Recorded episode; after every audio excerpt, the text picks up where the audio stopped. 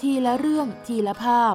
สารคดีมิติใหม่จากบันทึกการเดินทางสามทศวรรษในภูมิภาคอาเซียน ของทีรภาพโลหิตกุล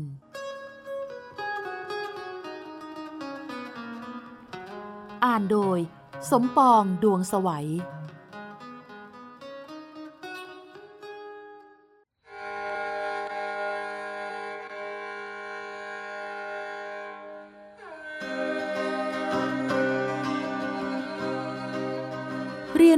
ใหม่ และวัฒนธรรมในแดนไกล ในสารคดีสัญจร โทษสถานที่อยากไป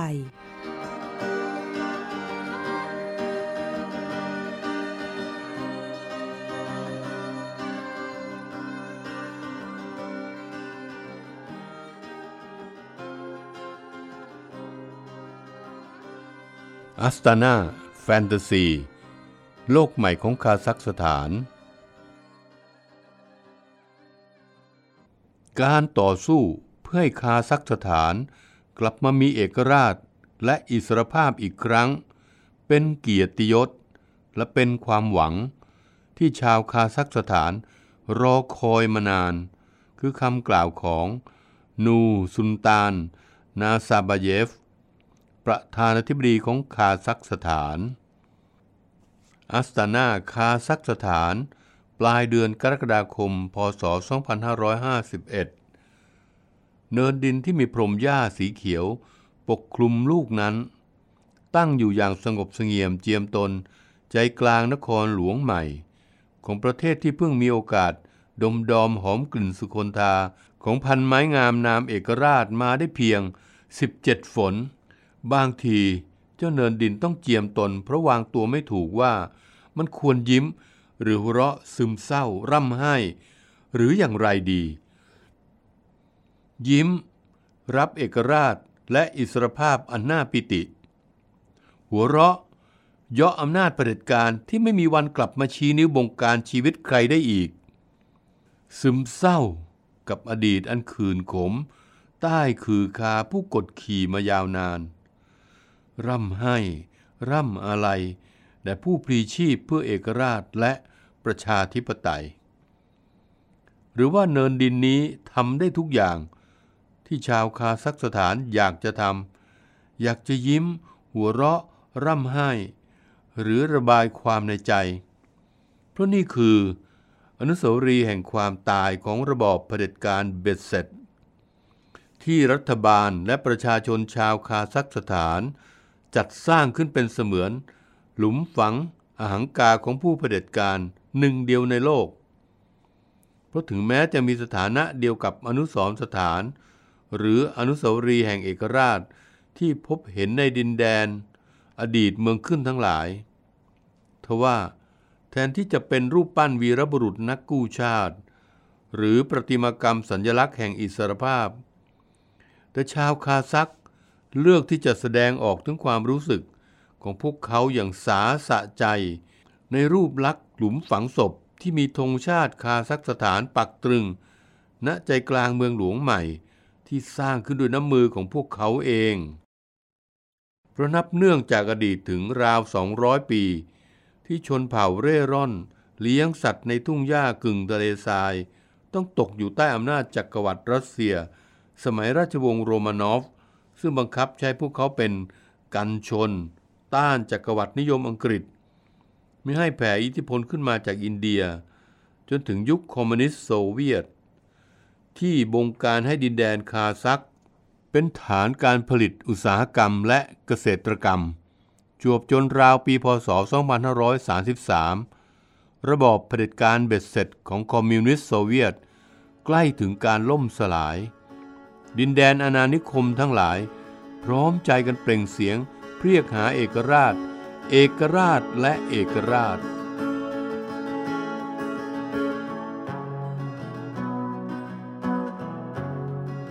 ช่วงเวลาเดียวกันนั่นเอง ผู้นำพรรคคอมมิวนิสต์คาซัคสถาน นามคูนาเยฟก็ล้มเหลว ในภารกิจกอบกู้เศรษฐกิจที่ตกต่ำอย่างหนัก กระทั่งถูกคำสั่งปลด แต่แทนที่โซเวียตจะแต่งตั้งชาวคาซัคขึ้นเป็นผู้นำพรรคคอมมิวนิสต์ คาซัคสถานตามธรรมเนียมปฏิบัติ กลับส่งโคลบิน ชาวรัสเซียมารับตำแหน่งแทนนำมาซึ่งการประท้วงครั้งใหญ่ในคาซัคสถาน จนโซเวียตต้องส่งกองกำลังมาปราบปรามทำให้มีผู้รักชาติชาวคาซัคล้มตายไปเป็นจำนวนมาก แต่การประท้วงไม่จบสิ้นลงไปง่าย ๆ ในขณะที่สถานภาพของสหภาพโซเวียตกำลังง่อนแง่นเต็มที บรรดาประเทศบริวารทยอยประกาศเอกราช จนในที่สุด ต้องเปลี่ยนแปลงคำสั่งมาแต่งตั้ง นูซุนตาน นาซาบเยฟ นักเศรษฐศาสตร์ สายเลือดคาซัก เป็นเลขาธิการพรรคแทน แต่ก็สายเกินไป คอมมิวนิสต์โซเวียต สูญเสียอำนาจการนำไปโดยสิ้นเชิงแล้ว ในที่สุด คาซัคสถานก็ประกาศเอกราช เมื่อวันที่1ธันวาคม พศ 2534 นาซาบาเยฟได้รับความไว้วางใจจากชาวคาซัคให้เป็นผู้นำสูงสุดของประเทศ ในฐานะประธานาธิบดีคนแรกของคาซัคสถาน ผู้เอ่ยอมตะวาจาท้าทายอำนาจเก่า ประดับไว้เหนือหลุมฝังศพเผด็จการ คืออนุสาวรีย์แห่งความตายของระบอบเผด็จการเบ็ดเสร็จว่า การต่อสู้เพื่อให้คาซัคสถาน กลับมามีเอกราชและอิสรภาพอีกครั้ง เป็นเกียรติยศและเป็นความหวังที่ชาวคาซัคสถานรอคอยมานาน และนี่อาจเป็นคำตอบว่าเหตุใด ในอีกไม่กี่ปีต่อมา นาซาบาเยฟจึงหารกล้ากระทำการอันน่าตื่นตะลึง นั่นคือการใช้งบประมาณมหาศาล ย้ายเมืองหลวงจากอันมาตี ที่เต็มไปด้วยคราบใคร และผู้คนของอดีตสหภาพโซเวียตรัสเซีย มายังอัสตานา มหานครที่เปรียบเสมือนโลกใหม่ของชาวคาซัคสถาน ที่ส่วนใหญ่เป็นมุสลิมนิกายซุนี อดีตชนเผ่าเร่ร่อนเลี้ยงสัตว์ ที่วันนี้เป็นเจ้าของบ่อน้ำมันในทะเลสาบแคสเปียน ซึ่งมีน้ำมันสำรอง 2.5%ของปริมาณน้ำมันโลก รวมทั้งมีแหล่งโครเมียม เหล็ก ทองแดง ทองคำยูเรเนียม จนกล่าวได้ว่า คาซัคสถานมีศักยภาพทางเศรษฐกิจสูงสุด ในกลุ่มประเทศเอเชียกลางทั้ง 5 ที่เพิ่งประกาศเอกราชได้ไม่นาน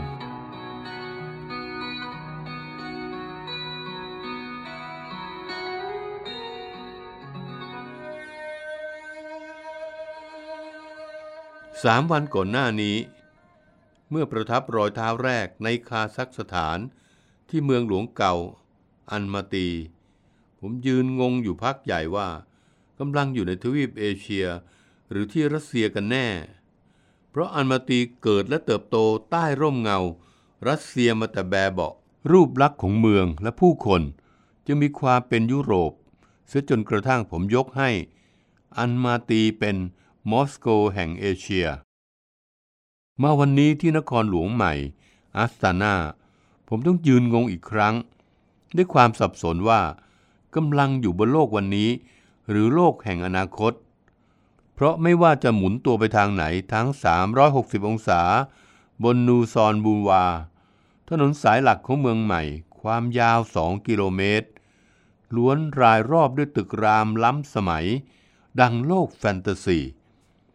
นับตั้งแต่อาคารโค้งมหึมาของสำนักงานการพลังงานชาติ เรื่อยไปจนถึงอาคารกระทรวงคมนาคมและขนส่งทำเนียบประธานาธิบดี รัฐสภาที่มีมงคลนามว่า วิมานสันติภาพและสมานฉันท์โดยมีจุดเด่นอยู่ที่หอคอยสูง 97 เมตร ตรงสวนสาธารณะใจกลาง นูซอนบุนวา ซึ่งถูกค่อนแคะว่า รูปร่างคล้ายจูเลเม่ หรือถ้วยฟุตบอลโลกขนาดมหึมา แต่รัฐบาลคาซัคสถานขนานนามว่า อนุสาวรีย์ไบทีเร็ก ซึ่งไม่ใช่หอคอยชมเมืองธรรมดา ทว่าสร้างขึ้นจากตำนานนกศักดิ์สิทธิ์ ในเทพนิยายของชาวคาซักชื่อว่าซามาลัก นกที่ออกไข่เป็นทองคำบรรจุความลับ ไขไปสู่ยอดความสุขที่มนุษยชาติแสวงหา ดังนั้นรูปร่างที่แท้ของไบทีเร็กซึ่งออกแบบโดยนอร์แมนฟอสเตอร์สถาปนิกชื่อดังชาวอังกฤษ จึงเป็นรังนกรองรับไข่ทองคำอันเป็นสุดยอดปรารถนาของมวลมนุษยชาติ การโดยสารลิฟต์ขึ้นไปให้ถึงชั้นไข่ทองคำเพื่อชมทัศนียภาพอาสตานาแฟนตาซี จึงเสมือนการขึ้นไปรับพลัง แห่งภูมิปัญญาจากไข่ทองคำตามตำนานพื้นถิ่นคาซัคสถาน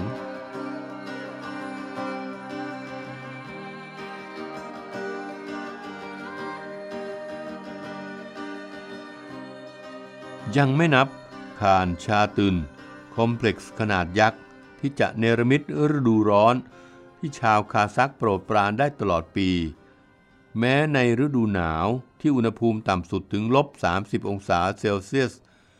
ภายในประกอบด้วยสนามกอล์ฟ สนามวอลเลย์บอลชายหาด concert hall ภัตตาคาร ห้างสรรพสินค้า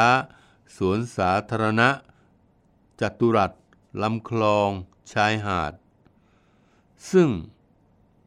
เปิดอย่างเป็นทางการเมื่อปลายปี 2551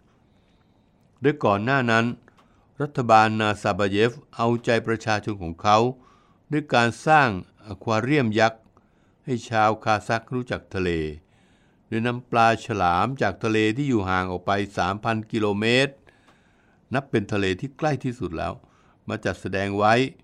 รวมถึงสร้างโรงละครสัตว์ รูปร่างคล้ายยานมนุษย์ต่างดาว เป็นมโหรสพยอดนิยม ยังไม่นับอภิมหาโครงการในอนาคต เช่น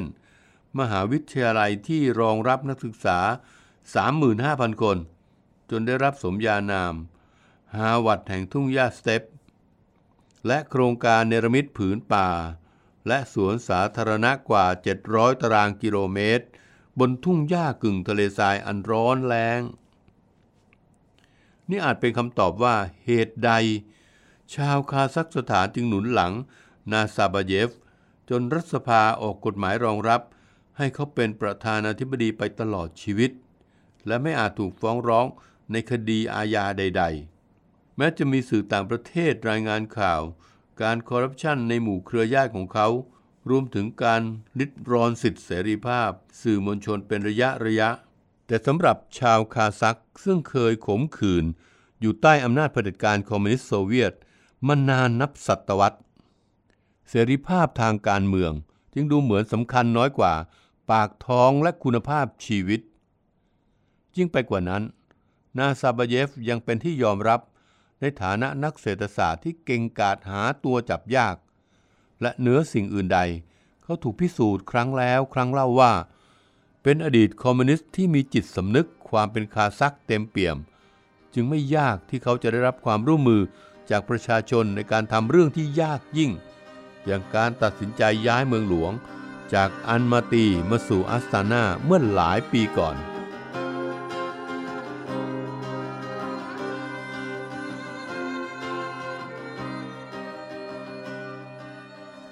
เพราะอันมาตีนั้นอยู่ค่อนไปทางชายแดนภาคใต้มากเกินไป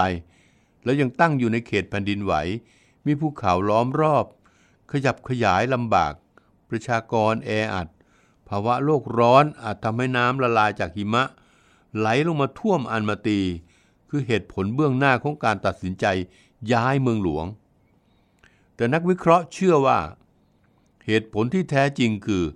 นาซาบเยฟต้องการเพิ่มอิทธิพลคาซักในพื้นที่ภาคเหนือ ซึ่งอยู่ใกล้รัสเซีย และมีพลเมืองเชื้อสายรัสเซียอาศัยอยู่มากกว่า อีกทั้งยังป้องกันรัสเซียอาศัยช่องว่าง จากความคลุมเครือของเส้นแบ่งเขตแดน ขยายดินแดนล้ำลงมาในเขตคาซัคสถานด้วย ที่สำคัญ อันมาตีเติบโตในร่มเงารัสเซีย เสียจนค้นหาอัตลักษณ์ ความเป็นคาซักได้ยาก การสถาปนาอัสซานา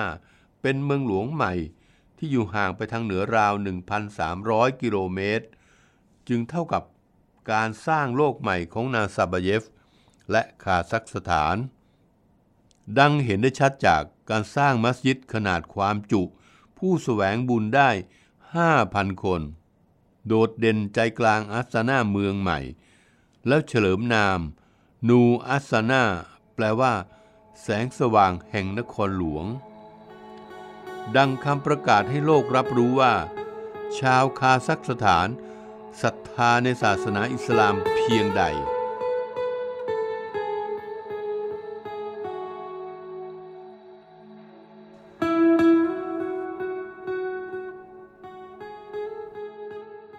เย็นวันนั้น ลิฟต์ขนาดใหญ่นำพาผมขึ้นไปถึงจุดเกือบสูงสุดของอนุสาวรีย์ไบทีเร็ก ที่ความสูงจากภาคพื้นราว 90 เมตร นอกจากได้เห็นทัศนียภาพเมืองหลวงใหม่ตระการตา ผมยังเพลิดเพลินกับการบันทึกภาพ ชีวิตผู้คนที่ขึ้นมาเที่ยวกันคึกคัก แม้ว่าจะเป็นเวลาเกือบหกโมงเย็นแล้ว แต่แดดยังสวยฟ้ายังใส เพราะหน้าร้อนของที่นี่กว่าฟ้าจะมืดสนิท ก็ปาเข้าไปเกือบสามทุ่ม เป็นที่ถูกใจบรรดาช่างภาพ เพราะมีแดดให้ทำงานกันจนเดี้ยงไปข้างหนึ่ง แน่นอนว่าเป็นที่ถูกใจชาวบ้านชาวเมืองเช่นกัน เพราะอย่างที่รู้ว่า หน้าหนาวที่นี่ หนาวจับขั้วหัวใจ โอกาสที่จะได้ออกนอกบ้านตอนเย็นๆสวมเสื้อผ้าสีสดใส บาง เบาสบาย เปิดเผยสวดทรงองค์เอวกันบ้างนั้น ยากเต็มที ฤดูร้อนจึงเป็นห่วงยามแห่งความสุข ขออย่างเดียว อย่าออกไปตากแดดเป็นเวลานาน เพราะอาจพานถึงช็อกตายได้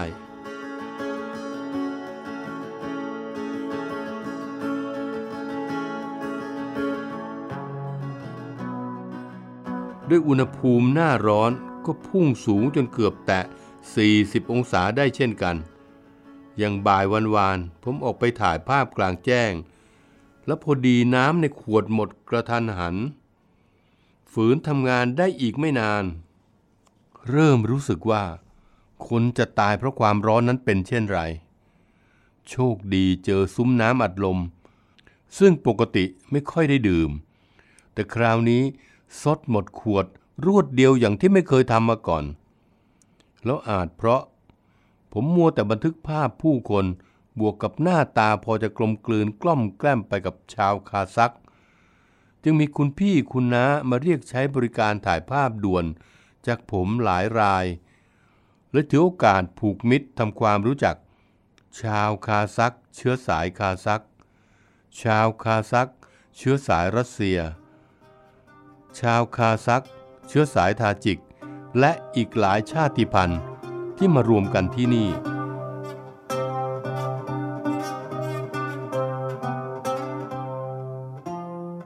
น่าเสียดายที่ผมพูดภาษาคาซักและรัสเซียไม่ได้เลย จึงมีเพียงภาษามือ รอยยิ้มกับหัวใจนำทางไปสู่มิตรภาพกับเพื่อนใหม่ในเอเชียกลาง อย่างน้อยก็จะได้รับรู้ว่า มีคนไทยสนใจมาเยี่ยมเยือนบ้านของพวกเขาเช่นกัน และในอนาคตอันใกล้อัสตานาจะได้ต้อนรับสถาน เอกอัครราชทูตไทยอีกประเทศหนึ่ง แม้ว่าแอร์อัสตานาจะมีเที่ยวบินไปกรุงเทพหลายปีแล้ว และกรุงเทพก็มีสถานเอกอัครราชทูตคาซัคสถานตั้งมานานแล้วเช่นกัน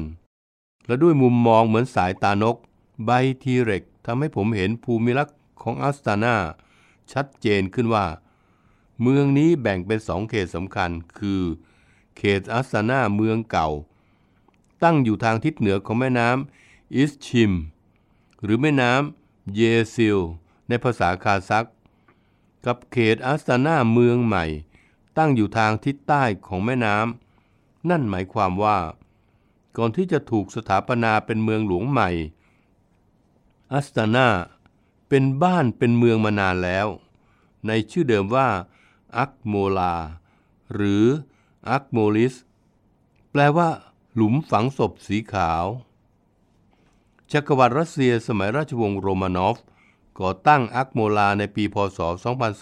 2367 เพื่อเป็นป้อมปราการของคอสแซกกองทหารม้าที่ขึ้นชื่อลือชาในความหานกล้าของพระเจ้าซา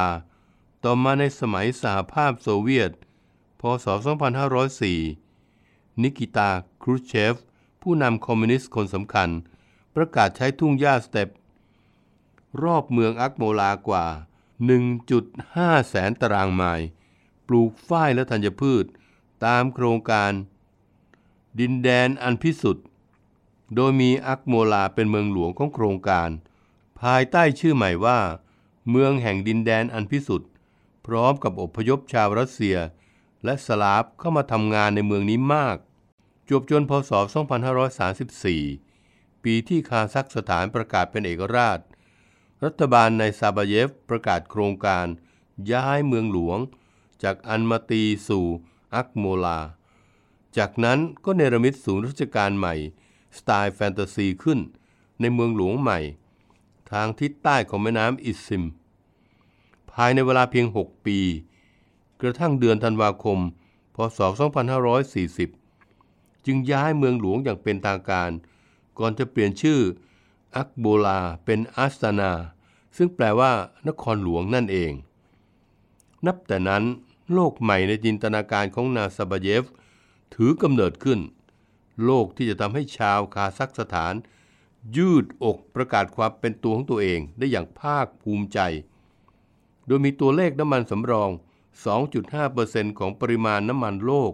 เป็นฐานค้ำจุนที่มั่นคง จนมีนักวิเคราะห์เศรษฐศาสตร์ ลงความเห็นว่าหนึ่งในประเทศที่บรรดามหาอำนาจโลก ไม่ว่าจะเป็นสหรัฐอเมริกา จีน ญี่ปุ่น อินเดีย กระทั่งรัสเซีย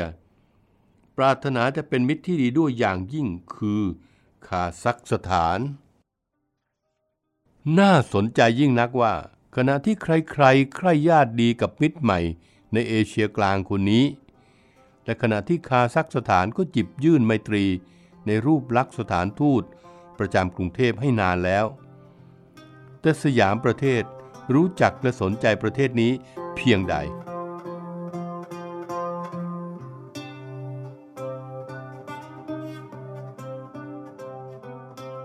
สถานที่สำคัญในอัสตานา อัสนา หรือ อักตาฮา นครหลวงของคาซัคสถาน แบ่งเป็นสองเขตสำคัญคือ เขตอัสนาเมืองเก่า ตั้งอยู่ทางทิศเหนือของแม่น้ำอิชชิม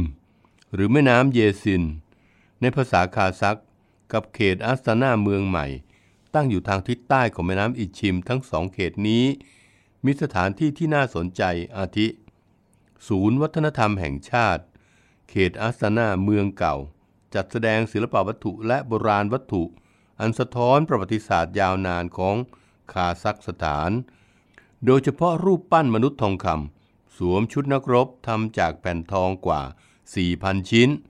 อายุเก่าแก่ราว 1,500 ปี ที่ขุดค้นพบในคาซัคสถาน พิพิธภัณฑ์ประธานาธิบดี จัดแสดงนิทรรศการและสิ่งของมีค่าในประวัติศาสตร์ ของผู้นำคาซัคสถาน โดยเฉพาะของประธานาธิบดี นูซุนตานนาซาบาเยฟอาทิของขวัญบรรณาการจากมิตรประเทศต่างๆ หอศิลป์แห่งชาติ เขตอัสนาเมืองเก่า จัดแสดงงานศิลปะร่วมสมัย ในลักษณะนิทรรศการหมุนเวียน อนุสาวรีย์ไบทีเร็ก เขตอัสนาเมืองใหม่ เปิดให้ขึ้นชมวิวเมืองตั้งแต่เวลา 10 นาฬิกาถึง 22 นาฬิกา นอกจากนั้นยังมีห้างสรรพสินค้าดูแมน โรงละครสัตว์ สวนสนุก สถานแสดงพันปลาทะเล รวมทั้งมัสยิดนูอัสซานาและอนุสาวรีย์แห่งความตายของระบอบเผด็จการเบ็ดเสร็จที่ไม่น่าพลาดชม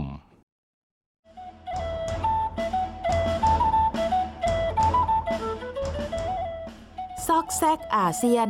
ทุกซอกทุกมุมของอาเซียน มีเรื่องราวที่ค้นหาได้ไม่รู้จบ โดย กิติมาพรจิตราธร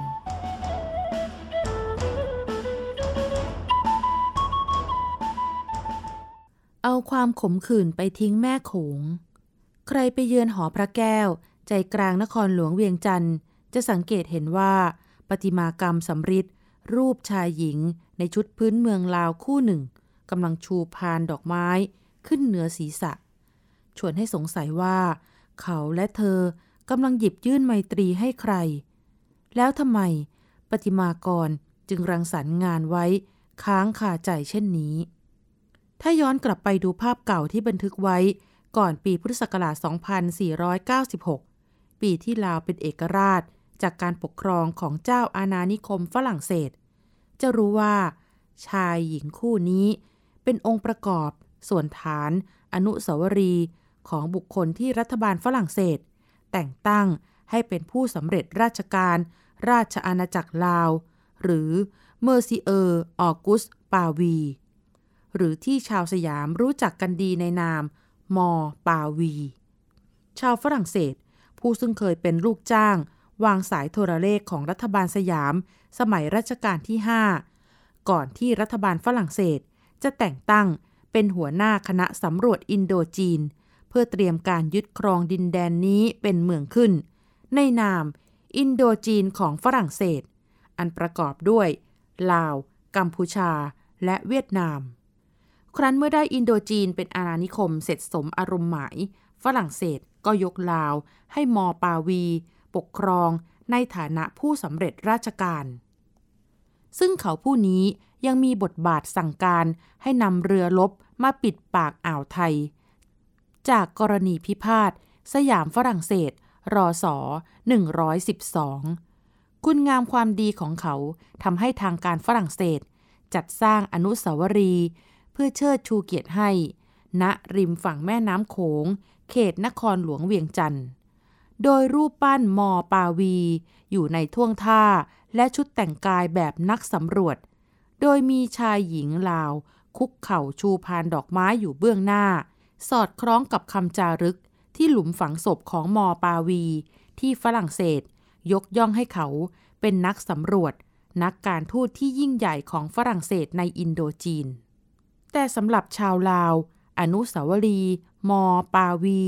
คือสัญญลักษณ์แห่งการกดขี่ ขูดรีด ที่เจ้าอาณานิคมฝรั่งเศส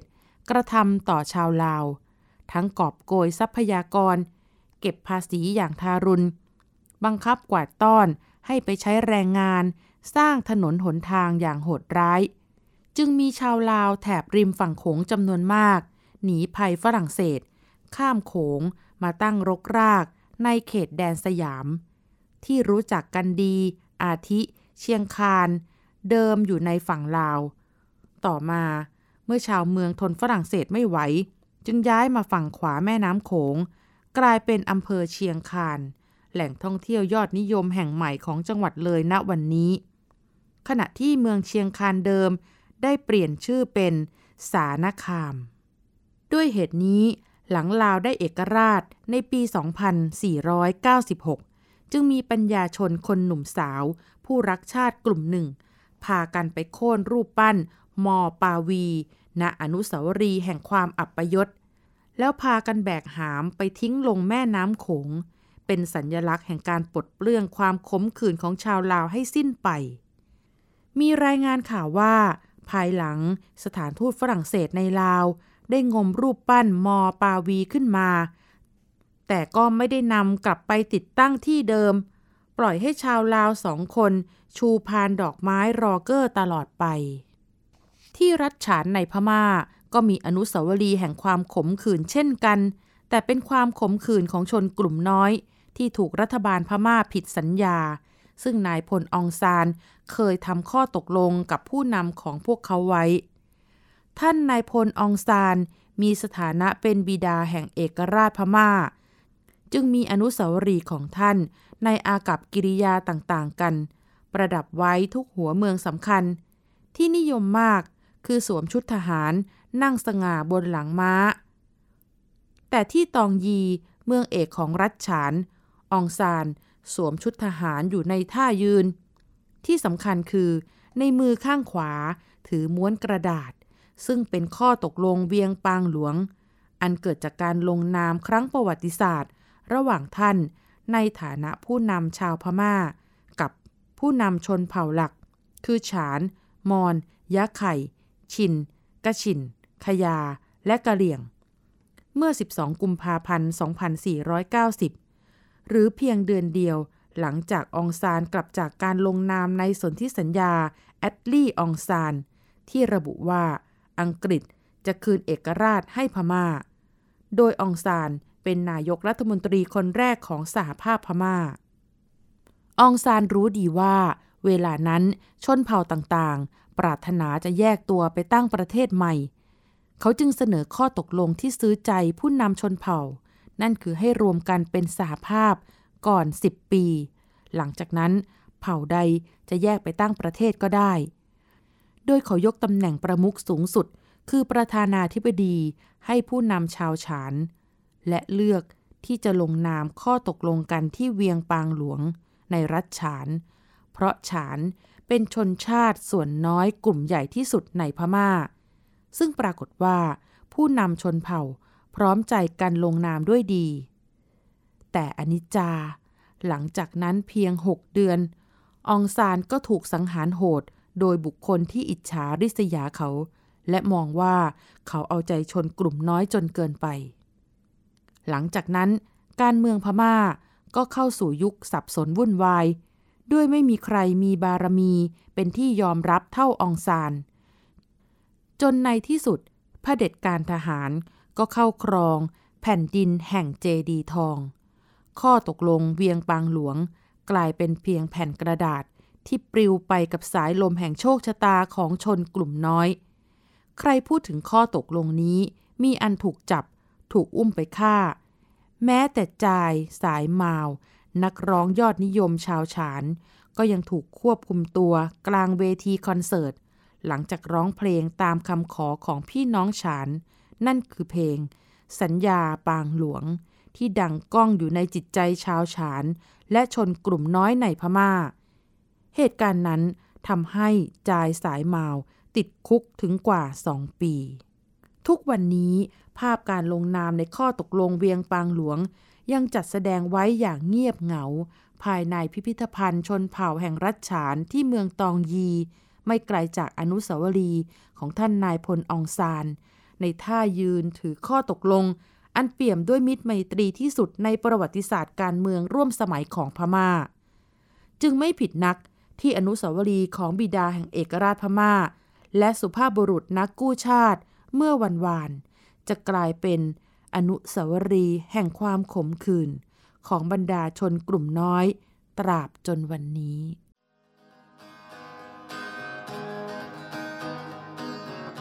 ทีละเรื่องทีละภาพ สารคดีมิติใหม่จากบันทึกการเดินทางสามทศวรรษ ในภูมิภาคอาเซียน ของทีรภาพโลหิตกุล